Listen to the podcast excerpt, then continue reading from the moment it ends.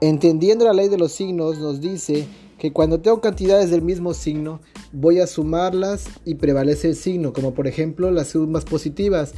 Más 5 más 3 me da más 8 y las sumas negativas menos 4 menos 6 me da menos 10. Cuando tengo diferentes signos en las cantidades voy a restar y prevalece el signo del mayor. Por ejemplo, menos 4 más 10 me da a más 6.